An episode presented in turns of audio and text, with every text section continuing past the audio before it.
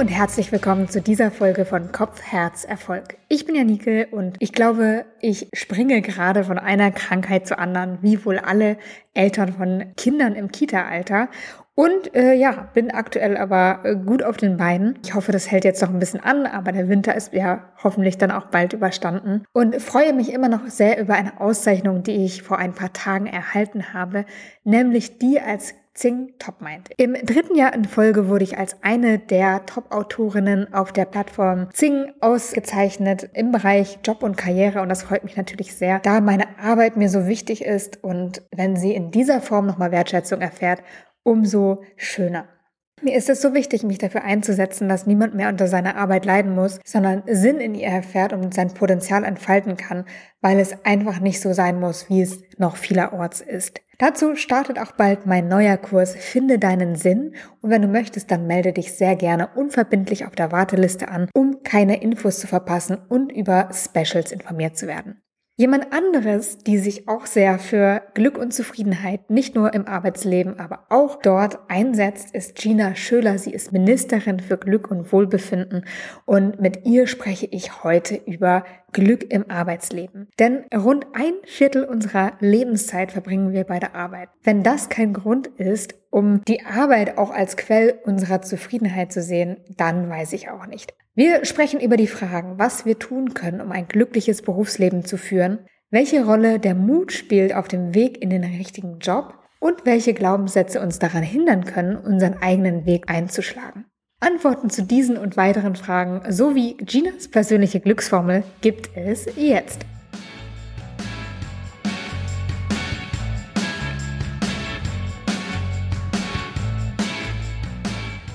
Gina, was bedeutet Glück für dich im Berufskontext?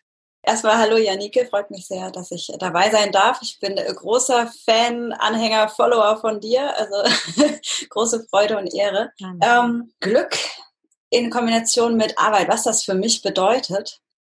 Ich weiß nicht, dieser Spruch, ich arbeite, um zu leben oder andersrum. Ne? Also ich finde, das ist, das ist schwer zu trennen, weil ich der Überzeugung bin, dass das nicht nur eins sein kann, sondern eins sein muss, weil wir eben so ganzheitliche Wesen sind, die äh, leben und arbeiten und das mal so, mal so, je nach Lebenssituation. Und äh, wenn man das mal am Ende des Tages zusammenrechnet, wie viel Zeit wir von unserer Lebenszeit einfach mit unserem Wirken, mit unserer Arbeit verbringen, dann ist das zu viel, als dass wir es einfach nur absitzen und darauf warten, dass Feierabend ist. Und ähm, deswegen bin ich der festen Überzeugung, dass es nicht nur Sinn macht, sondern eben auch glücklich macht, wenn man sich einen Beruf sucht, der zu den eigenen Werten passt, der zu seinen eigenen Fähigkeiten und Talenten passt, wo man sich äh, austoben kann, um die Welt zu einem besseren Ort zu machen. Und das hilft zumindest in großen Schritten dabei auch glücklich zu sein, bin ich der festen Überzeugung.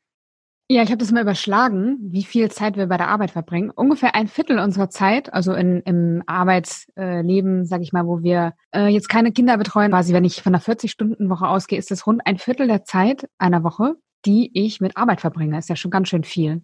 Ja, und dann kommt noch Schlafen und Haushalt und Beziehung und alles drum und dran noch dazu. Ne? Also ja. Genau, also ein Viertel äh, kann man noch auf Schlafen rechnen, ein Viertel, mhm. sag ich mal, für Notwendiges, wie, keine Ahnung, Zähne putzen, duschen, Wohnung aufräumen, Essen, was halt alles so dazugehört. Und dann hat man noch, wenn es gut läuft, ein Viertel der Zeit für sich selber, für die eigenen Projekte, für die Freunde, für die Beziehungen.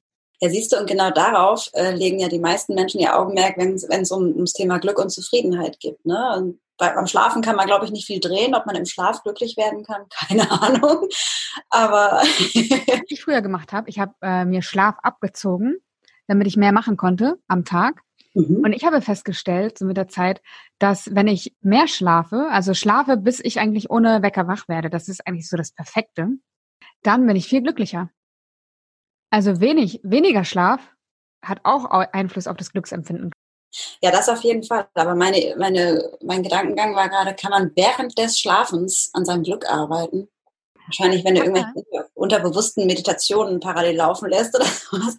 Aber was ich sagen wollte, so im, im Normalgebrauch achten die Leute ja nur auf dieses Viertel Freizeit. Ne? Was für Hobbys habe ich? Was mache ich Cooles mit meinen Freunden? Oder wie bilde ich mich weiter oder irgendwas? Aber dieses Viertel, so wie du gesagt hast, Arbeitszeit, das haben nicht alle auf dem Schirm. Das ist total relevant, dass da auch mal den Blick drauf zu werfen und sich zu überlegen, erfüllt mich das, macht mir das Spaß, macht mir das Freude, macht mich das glücklich. Ne? Hm, was glaubst du, warum sind so viele Menschen unglücklich im Job? Naja, gut, das hat, das hat viele Gründe und das hat natürlich auch viele, viele Grundbausteine. Ich sage es nur mal, es fängt auch schon tatsächlich einfach in der Schule an, so abgedroschen das klingt, ne? weil ich mache ja auch viele Workshops mit Schulklassen, mit Jugendlichen und da merke ich ja schon, wie die so auf auf Leistung getrimmt sind und auf Erfolg und nach rechts und links schielen und wie komme ich nach oben und wie erfülle ich alle Erwartungen und so, ne? welchen Job kann ich machen, damit ich viel Geld verdiene, damit meine Eltern stolz auf mich sind und so weiter und so fort. Äh, all diese Gedankengänge und Glaubenssätze gibt's da schon.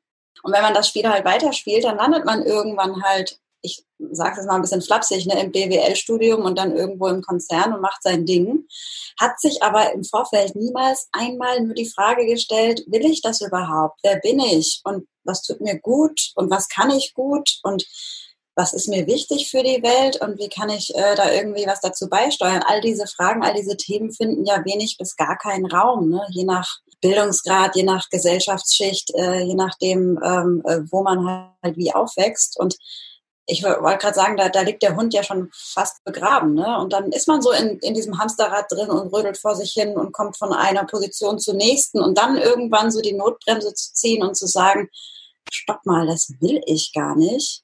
Das machen nicht alle oder manche vielleicht einen Ticken zu spät. Erst dann, wenn sie merken, dass sie richtig unzufrieden sind oder richtig so auch unglücklich sich fühlen. Ja, bei mir war das so, als ich in der Schule war, habe ich mich schon gefragt, was will ich?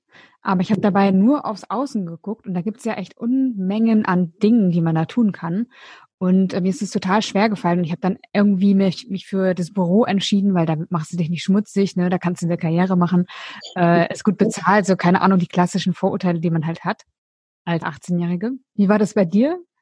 Ja, ich, also ich verstehe, was du meinst, von wegen, man hat man hat so eine Palette vor sich an, an möglichen Berufen. Ne? Ich sage hier nur Berufsorientierungszentrum oder wie das, wie das Ding heißt. Und dann gibt's A, B, C, D, E.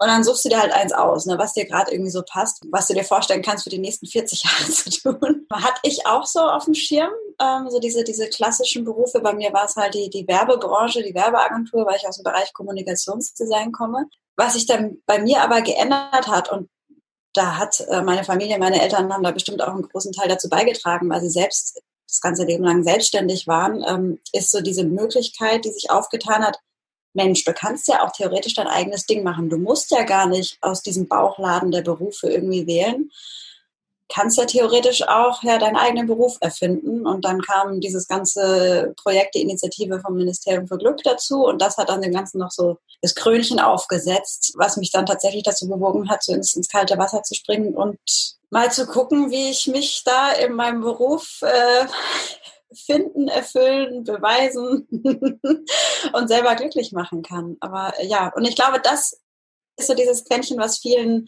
Kindern und Jugendlichen alles noch fehlt oder auch Erwachsenen. Du darfst werden und machen, was du willst. Wir haben so krasse Möglichkeiten in diesem Land. Und manchmal braucht es dann eben nur diesen Mut und diesen ersten Schritt zu gehen und das Netzwerk aufzubauen und zu gucken, wer kann mir helfen, wie, wie kann das funktionieren. Und das hat natürlich auch was mit Unsicherheit zu tun. Kein, keine Garantie, dass es funktioniert. Aber die Chance ist größer, dass einen das eher erfüllt, als wenn man irgendwas von der Stange nimmt, würde ich mal behaupten. Warum? Naja, weil es ja schon auch ein Glückstreffer wäre, wenn man irgendwas nimmt, was vorgegeben ist und das zufällig gerade auf, wie soll ich sagen, auf die eigene Persönlichkeit passt, auf die eigenen Stärken passt, auf das, was man kann, was man will. Wenn man das intrinsisch motiviert selber erarbeitet und, und selber herausfindet, wie man arbeiten will, wie viel man arbeiten will, in welchem Bereich man arbeiten will, mit wem man arbeiten will. Das sind natürlich viele Entscheidungen, die dazugehören. Aber das erhöht meiner Meinung nach die Chance, dass es am Ende des Tages passt. Ganz individuell für dich persönlich. Ja, das klingt ja schon nach einem, krassen Erweckungserlebnis, so will ich es mal nennen. Ne? Diese, diese Erkenntnis, ich hatte sie nicht, ich hatte sie lange nicht, auch was anderes machen zu können, als was uns vorgegeben wird. Ich hatte eine ähnliche Erkenntnis, die für mich sehr, sehr wichtig war. Äh, es ist eine ganz andere Erkenntnis übrigens, aber es ist war wirklich wichtig für mich. Ähm, und das war, als ich den Druck hatte, so von außen, du musst dich jetzt für das eine entscheiden. Und ich irgendwann dachte so, äh, muss ich das eigentlich wirklich? Und dann festgestellt habe, nö, muss ich ja gar nicht. Ich kann ja auch mehrere Sachen parallel machen oder Dinge weiterentwickeln oder von einem Job in den nächsten gehen. Wer sagt, ich muss mich entscheiden? Ja. Ähm, und das war für mich so ein relevanter Wendepunkt. Und das klingt bei dir ganz danach, als ob diese, diese Erkenntnis, ich kann mir meinen Job selber erschaffen, auch für dich ein ganz relevanter Teil deines Lebens gewesen wäre oder Abschnitt. Ja, und tatsächlich, ähm, und da bin ich ziemlich dankbar für, kam er nicht aus dem Leidensdruck heraus, sondern so ähm, aus dem Fluss des mich selber Findens. Ne? Das war so, ein, so eine Transformationszeit zwischen Studium und Anfang in des Berufslebens. Ne? Also ich war jetzt gar nicht erst jahrelang in irgendeinem Konzern, sondern bin da so direkt reingegangen, so von Anfang an. Aber auch das erlebe ich tatsächlich auch immer wieder, ne? weil Thema Beruf immer wieder aufkommt, wenn Leute darüber reden, was sie glücklich oder unglücklich macht. Und Beruf ist eben oftmals ein, großer Schmerzpunkt. Ne? Man möchte es wirklich nicht glauben. Und dann erlebe ich dann auch solche Aha-Momente von wegen, ja stimmt, eigentlich muss ich ja gar nicht 100 Prozent in dem Beruf sein. Wer sagt das denn? Ne? Das sind dann so diese, diese macht man aber so der Gesellschaft, wo man dann irgendwann mal aufwacht und merkt, nee, stimmt, ich könnte ja eigentlich auch 80 oder 60 Prozent, ich kann auch Teilzeit und dann Natürlich muss man sich dann Gedanken machen, wie finanziere ich das Ganze, äh, wie stelle ich mich auf, habe ich vielleicht noch andere Projekte oder job ich noch irgendwo weiß ich nicht, bei mir wäre es jetzt noch äh, Traum, Traumberuf Tierpfleger, ne, das habe ich so als Option B irgendwo noch im Hinterkopf. Da würde ich mir dann überlegen, wenn das jetzt alles jetzt nicht mehr so ist, wie es jetzt gerade ist, obwohl alles gerade, also ich würde keinen Tag missen wollen, so wie es gerade läuft aber ich weiß nicht, wie es dir geht. Manchmal überlege ich mir so, was wäre, wenn Fragen. Dann wäre ich wahrscheinlich irgendwie ein Tierpfleger irgendwo im Süden und würde meine Eselfarm eröffnen. Was ich sagen will, ich fange gerade an zu spinnen. sich einfach Gedanken machen, was macht mir Freude?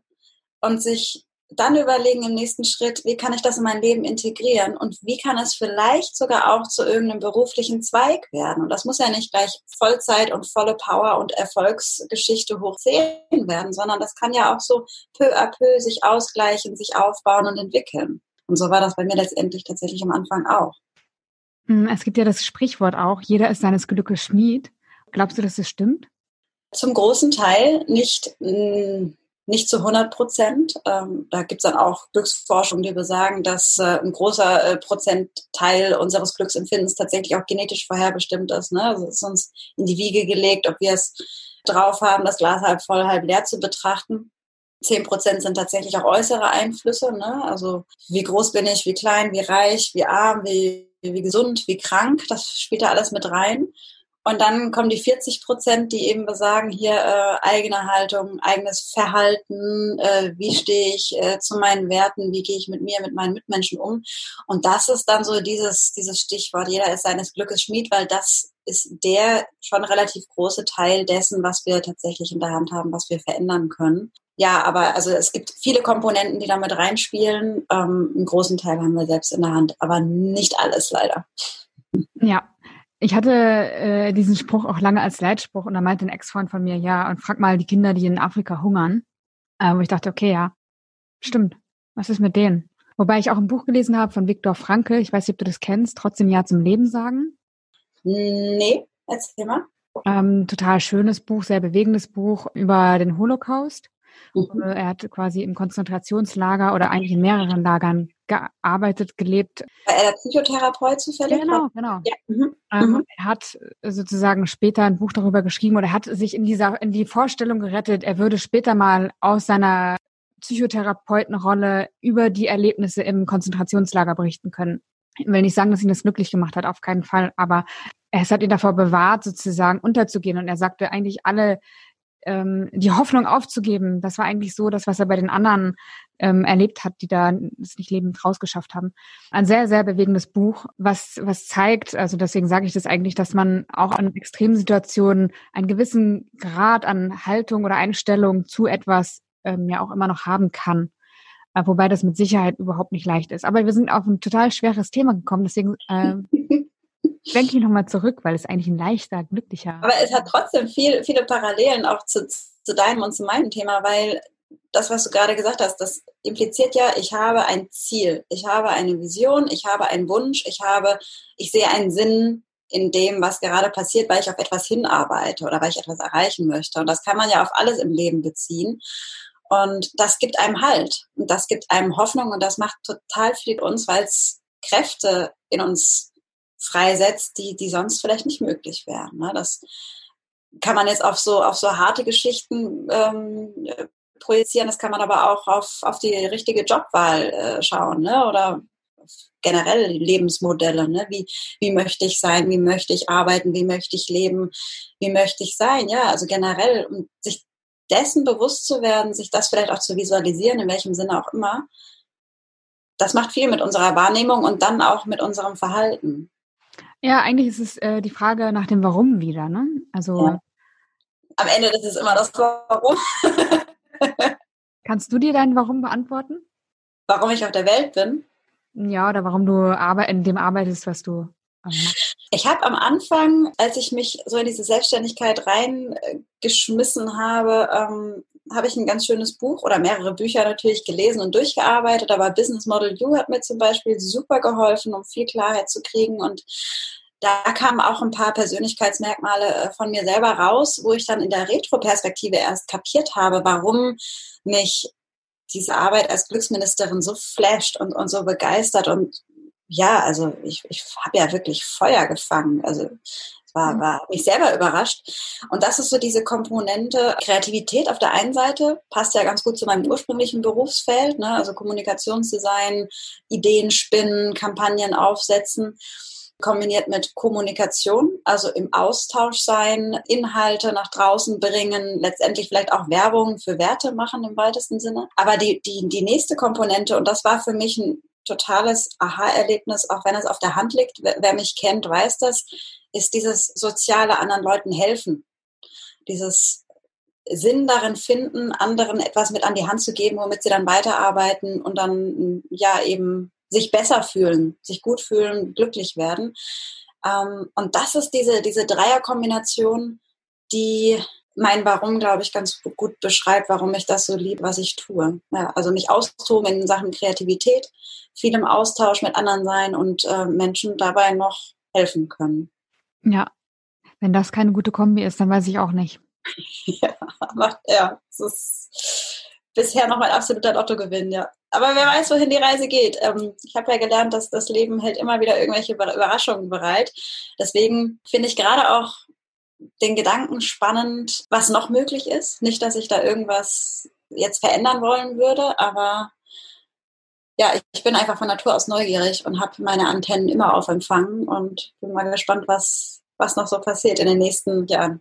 Ähm, was ich noch von dir wissen wollte, ist, man sagt ja, dass Glück sowas Flüchtiges ist, ne? Also man ist glücklich und dann hoch ist der Moment schon wieder vorbei und dann passiert wieder irgendwas und man ist unglücklich oder zumindest nicht mehr ganz so glücklich. Glaubst du, man kann dauerhaftes Glück erreichen? Naja, das ist ja so ein bisschen diese Krux äh, mit, mit der Begrifflichkeit auch, ne? Weil der eine versteht tatsächlich so diesen flüchtigen Glücksmoment darunter, ne? Das ist dann irgendwie äh, die dicke Kugel Eis oder äh, wie schon gesagt dieser Lottogewinn, ne, das, ähm, das ist ein kurzer Peak oder vielleicht auch ein längerer, größerer Peak, aber das verschwindet dann auch wieder, beziehungsweise normalisiert sich aufs vorherige Level. Der nächste, der empfindet das als, als ähm, Zufallsglück, indem man zum Beispiel irgendwie äh, Geld findet oder sich irgendwas zufällig Tolles ergibt. Das gibt dann auch so diesen hormonellen Kick. Und dann wieder nächste, der, der versteht unter Glück halt die Lebenszufriedenheit. Ne? Also von daher, ähm, kann man Glück insofern vielleicht dauerhaft empfinden, wenn man es als generelle Haltung, als ähm, Brille betrachtet, durch die man das Leben eben sieht. Aber wenn man jetzt die, die kleinen Glücksmomente oder diese kleinen Kicks betrachtet, dann kann es das nicht geben. Und wenn, glaube ich nicht, dass es gesund und vor allem nicht nachhaltig ist. Ne? Was man aber machen kann und was ich eben selber auch im Laufe der letzten acht Jahre, wo ich damit jetzt unterwegs bin, äh, gelernt habe, ist, wenn man diesen Fokus darauf setzt und wenn man Lust hat, sich in dieses Thema reinzuarbeiten, reinzufühlen, daran zu wachsen, neue Dinge auszuprobieren, dann ergeben sich eben ganz, ganz, ganz viele neue Möglichkeiten, die eben wiederum sehr viel an einem selber dann auch verändern. Und dadurch habe ich persönlich das Empfinden, dass sich diese positiven Momente häufen. Natürlich je nach Lebensphase mal mehr, mal weniger. Aber dadurch, dass ich offen dafür bin, dass ich, dass ich Lust darauf habe und dass ich sie eben oftmals auch selber initiiere, ganz, ganz offen gesagt, dadurch häufen die sich und ich darf es natürlich dementsprechend auch häufiger erleben. Egal, wie oft ich mich dann wieder auf mein normales Glückslevel runterfahre, aber ich meine, kann man ja ganz mathematisch sehen, ne? wenn man ein, ein gewisses Level hat und das sind dann vielleicht diese 50 Prozent äh, Gene, möchte ich jetzt mal sagen. Und je, je, häufiger man positive Momente hat, desto höher ist der Durchschnitt. Ne? Man kann es nicht dauerhaft erleben, nicht immer, aber immer öfter vielleicht, ja. Mhm. Passt sehr gut zu einem äh, meiner Lieblingszitate. Und zwar geht es so, das Leben schrumpft oder dehnt sich aus proportional zum eigenen Mut. Oh. Kann man vielleicht auch aufs Glück übertragen. Ja, also das, das ist ja so mein persönliches Motto. Glück braucht eine Portion Mut. Und die Portion ist mal größer und mal, mal kleiner, je nachdem, um welche Entscheidungen oder welche Aktionen es geht. Aber letztlich müssen wir halt selber was dafür machen. Ne? Also wenn man zu Hause sitzt und darauf wartet, dass es irgendwann mal an die Tür klopft, das liebe Glück, dann kann man, glaube ich, lange warten. Wenn man Wünsche, Bedürfnisse, Träume hat, dann muss man halt auch mal was dafür tun. Und das birgt Risiken und Gefahren, das hat Nebenwirkungen. das steht auch im Kleingedruckten drin. Aber ja, das mit dem Mut ist unumgänglich. Aber es macht doch auch Spaß, oder? Du bist doch auch so eine Mutkanone, oder? Danke, dass äh, du das so siehst. Mm, ja, es wird immer oft nachgesagt, dass ich mutig sei. Und ähm, ich empfinde Mut immer wie so ein Muskel. Also bei mir ist es eher aus, einer, aus einem anderen Antrieb heraus. Ich habe zum Beispiel das Gefühl, wenn, also ich bin absolut freiheitsliebend, ja. Und wenn ich etwas nicht machen kann, weil ich Angst habe, dann fühle ich mich in meiner Freiheit beschnitten. Ja. eher so eine Trotzreaktion, das trotzdem zu machen, trotz der Angst. Also ich würde sagen, eher, das ist eher noch der Drang nach Freiheit als der Mut. Der Mut kommt, stellt sich halt damit ein. Und ich glaube auch, Mut ist wie so ein Muskel, den kann man trainieren. Und je öfter man das gemacht hat, je öfter man Mut bewiesen hat, desto leichter wird es, desto größer wird der Muskel. Und äh, von daher sind viele Dinge, die für andere mutig erscheinen mögen, für mich jetzt einfach, ja, was ist das für mich jetzt? Ein kleiner Aufregungskick vielleicht noch. Mhm. Aber nicht mehr die Frage, mache ich es oder nicht, sondern eher, alles klar, mal gucken, was kommt. So. Einfach so als coole neue Herausforderung zu sehen, ne? Ja, genau. Also ähm, von daher würde ich sagen, mir wird es zugeschrieben, ja. Ähm, für mich selber im Erleben ist es anders.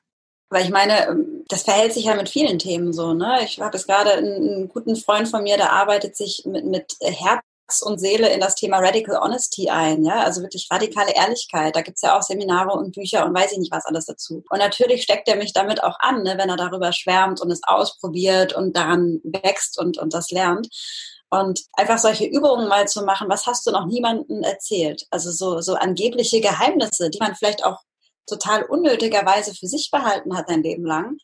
Äh, das mal anzufangen, irgendwem ans Herz zu legen und anzuvertrauen.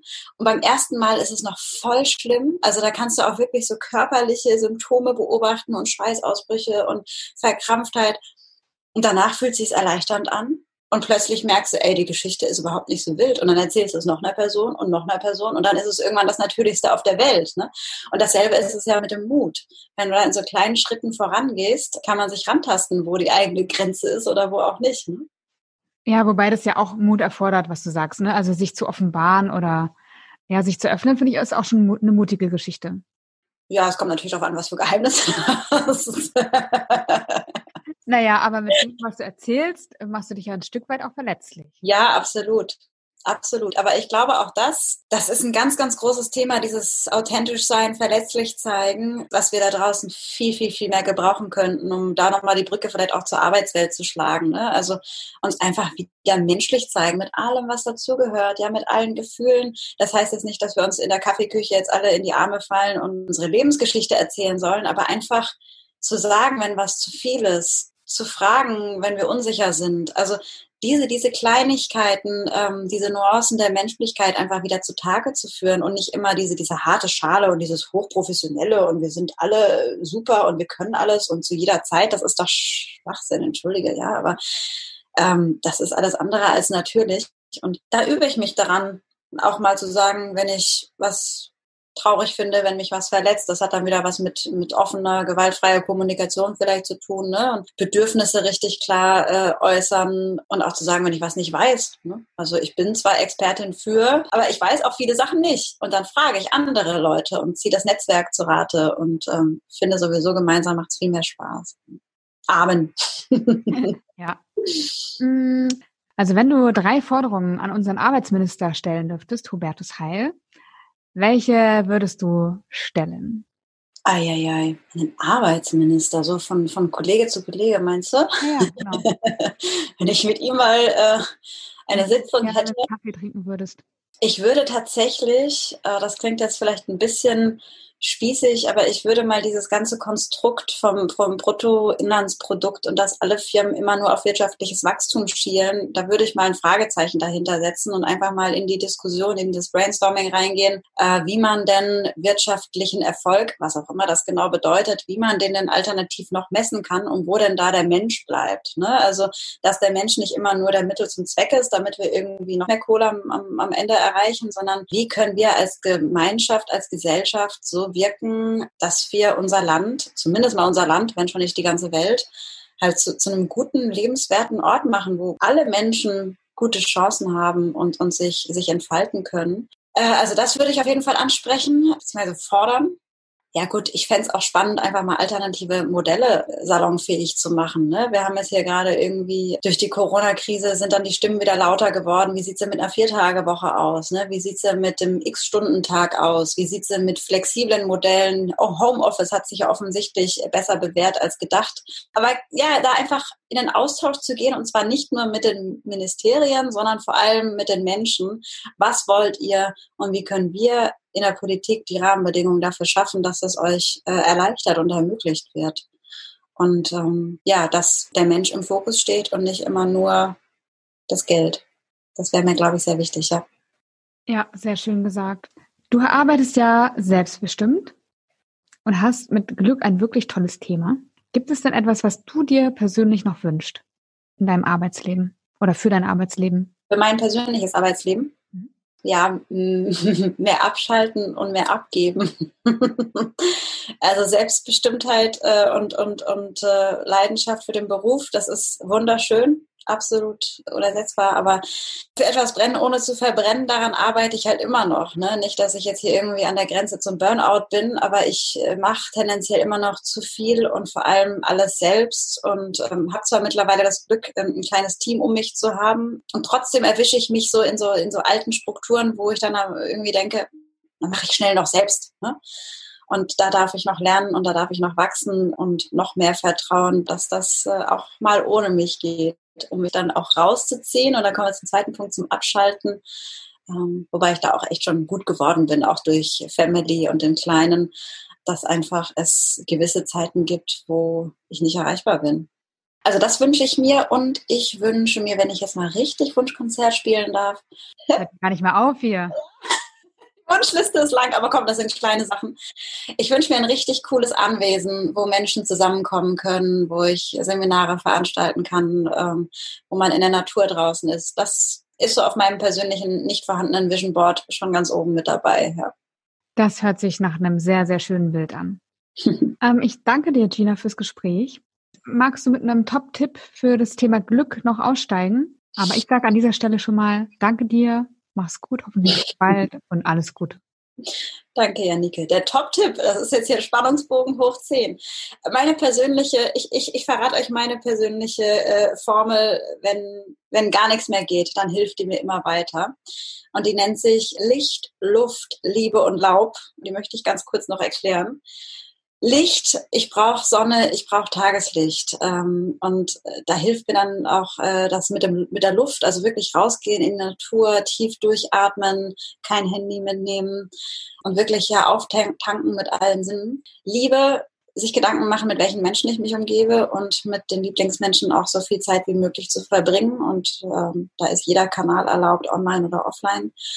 Und ja, Laub zum Beispiel mal einfach echt eine, Nacht in der Natur verbringen. Ich zelte total gerne, ja. Und diese Verbundenheit mit Licht, Luft, Liebe, Laub, das, das hilft mir immer wieder. Und wenn ich das vollzogen habe im ganz Kleinen oder mal im ganz Großen mit einer, einer Reise oder sowas, dann, dann bin ich wie ausgewechselt, dann habe ich komplett aufgetankt. Und wer weiß, wie ihr das umsetzt, probiert es aus. Dankeschön.